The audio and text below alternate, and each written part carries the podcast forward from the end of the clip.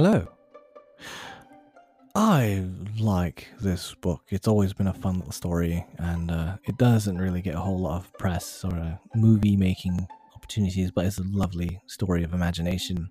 This one's called The Strange Case of Dr. Jekyll and Mr. Hyde, uh, written by Robert Louis Stevenson. Uh, we'll start with chapter one. I hope you enjoy.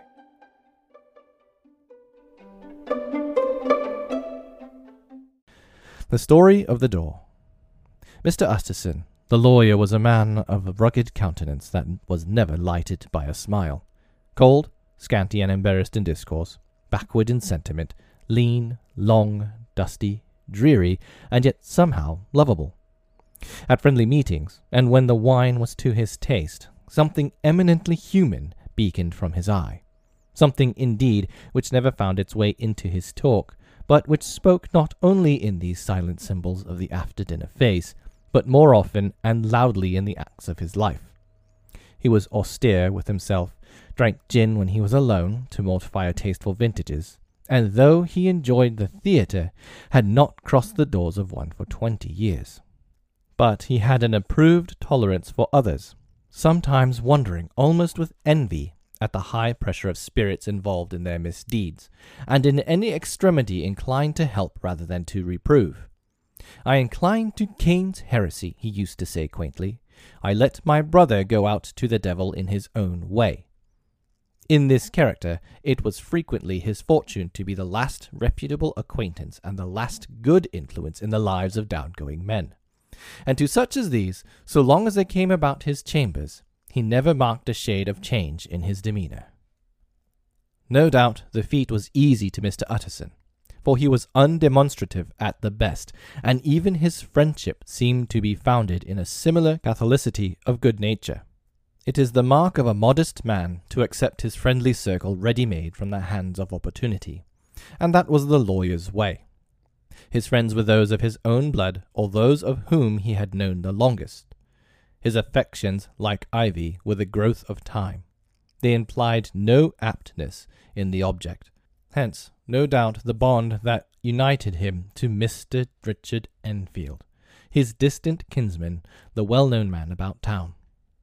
It was a nut to crack for many what these two could see in each other for what subject they could find in common.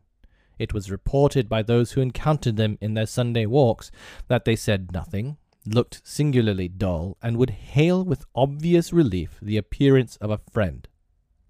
For all that, the two men put the greatest store by these excursions, counted them the chief jewel of each week, and not only set aside occasions of pleasure, but even resisted the calls of business that they might enjoy them uninterrupted. It chanced on one of these rambles that their way led them down a by street in a busy quarter of London. The street was small and what is called quiet, but it drove a thriving trade on the weekdays. The inhabitants were all doing well, it seemed, and all emulously hoping to do better still, and laying out the surplus of their grains in coquetry, so that the shop fronts stood along that thoroughfare with an air of invitation, like rows of smiling saleswomen. Even on Sunday, when it veiled its more florid charms and lay comparatively empty of passage, the street shone out in contrast to its dingy neighborhood, like a fire in a forest, and with its freshly painted shutters, well polished brasses, and general cleanliness and gaiety of note, instantly caught and pleased the eyes of the passenger.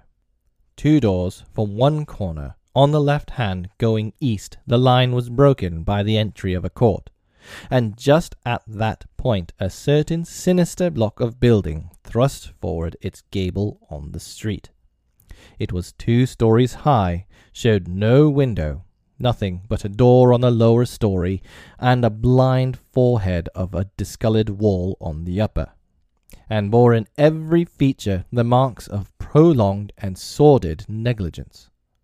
The door, which was equipped with neither bell nor knocker, was blistered and disdained. Tramps slouched into the recess and struck matches on the panels. Children kept shop up upon the steps. The schoolboy had tried his knife on the mouldings, and for close on a generation, no one had appeared to drive away these random visitors or to repair their ravages. Mr. Enfield and the lawyer were on the other side of the by street, but when they came abreast of the entry, the former lifted up his cane and pointed. Did you ever remark that door? he asked. And when his companion had replied in the affirmative, It is connected in my mind, added he, with a very odd story. Indeed, said Mr. Utterson, with a slight change of voice. And what was that? Well, it was this way, returned Mr. Enfield. I was coming home from some place at the end of the world, about three o'clock of a black winter morning, and my way lay through a part of town where there was literally nothing to be seen but street lamps. Street after street, and all the folks asleep. Street after street. All lighted up as if for a procession, and all as empty as a church, till at last I got into that state of mind when a man listens and listens, and begins to long for the sight of a policeman. All at once I saw two figures. One, a little man who was stumping along eastward at a good walk, and the other a girl of maybe eight or ten who was running as hard as she was able down a cross street. Well, sir, the two ran into one another naturally enough at the corner, and then came the horrible part of the thing for the man trampled calmly over the child's body and left her screaming on the ground. It sounds nothing to hear, but it was hellish to see. It wasn't like a man, it was like some damned juggernaut. I gave a few hello, took to my heels, collared my gentleman, and brought him back to where there was already quite a group about the screaming child. He was perfectly cool and made no resistance, but gave me one look so ugly that it brought out the sweat on me like running. The people who had turned out were the girl's own family, and pretty soon the doctor for whom she had been sent put in his appearance. Well, the child was not much the worse, more frightened, according to the Sawbones, and there you might have supposed would be an end to it. But there was one curious circumstance. I had taken a loathing to my gentleman at first sight. So had the child's family, which was only natural. But the doctor's case was what struck me. He was the usual cut and dry apothecary of no particular age and colour, with a strong Edinburgh accent, and about as emotional as a bagpipe. Well, sir, he was like the rest of us. Every time he looked at my prisoner, I saw that Sawbones turn sick and white with desire to kill him. I knew what was in his mind, just as he knew what was in mine, and killing being out of the question, we did the next best. We told the man we could and would make such a scandal out of this as should make his name stink from one end of London to the other. If he had any friends or any credit, we undertook that he should lose them. And all the time, as we were pitching it in red hot, we were keeping the women off him as best we could, for they were as wild as harpies. I never saw such a circle of hateful faces, and there was the man in the middle, with a kind of black, sneering coolness.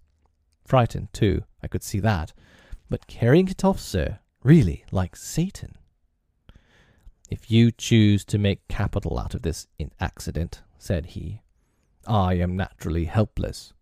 No gentleman but wishes to avoid a scene, says he. Name your figure.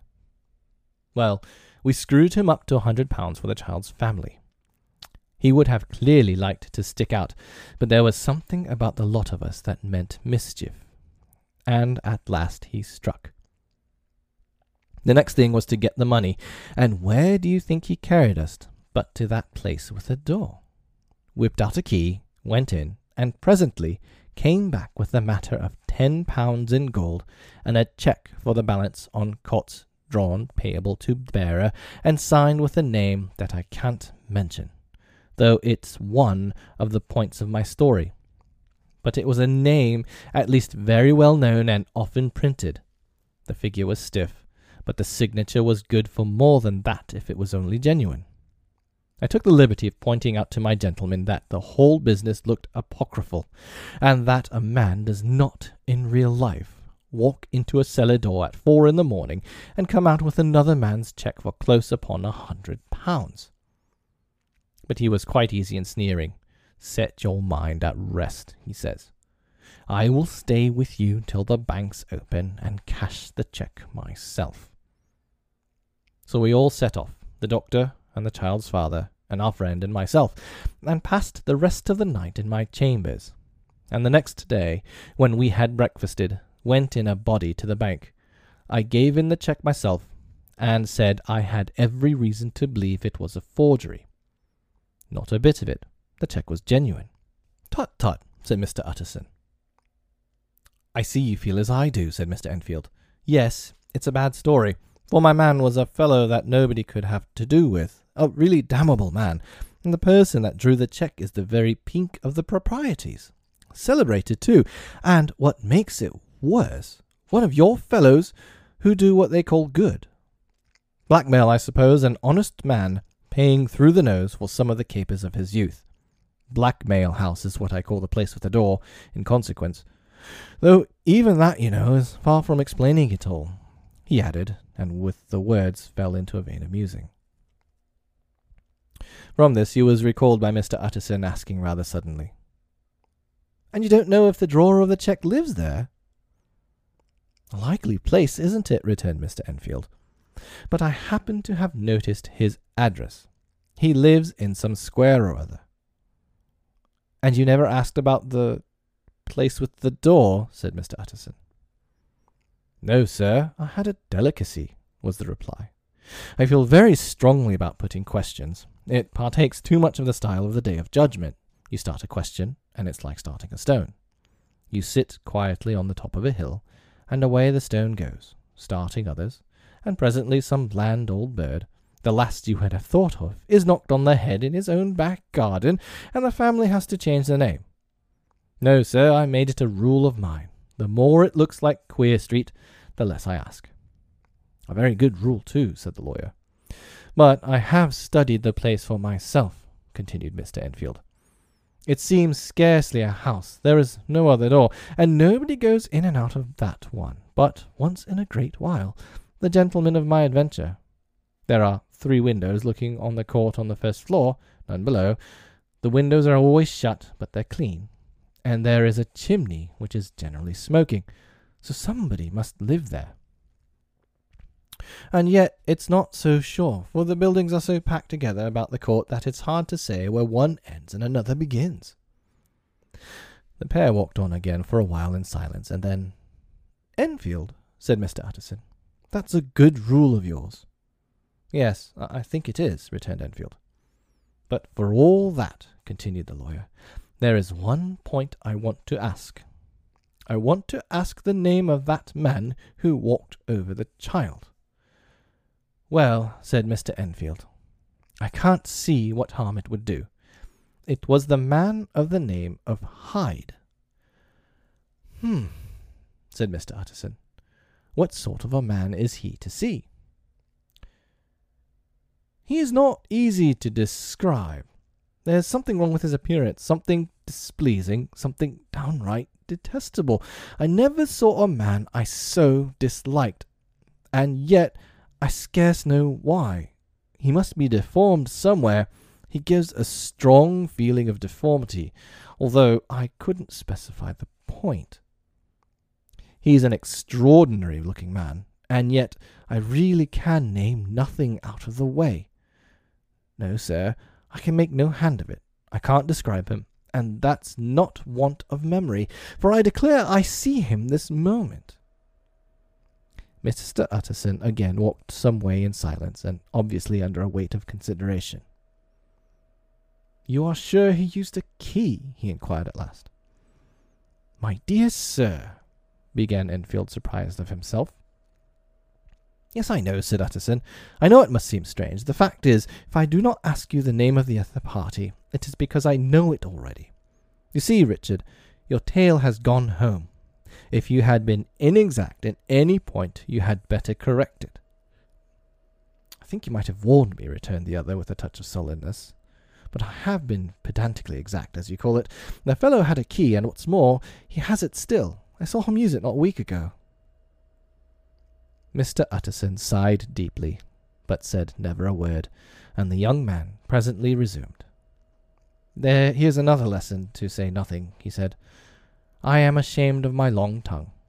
Let us make a bargain never to refer to this again. With all my heart, said the lawyer. I shake hands on that, Richard.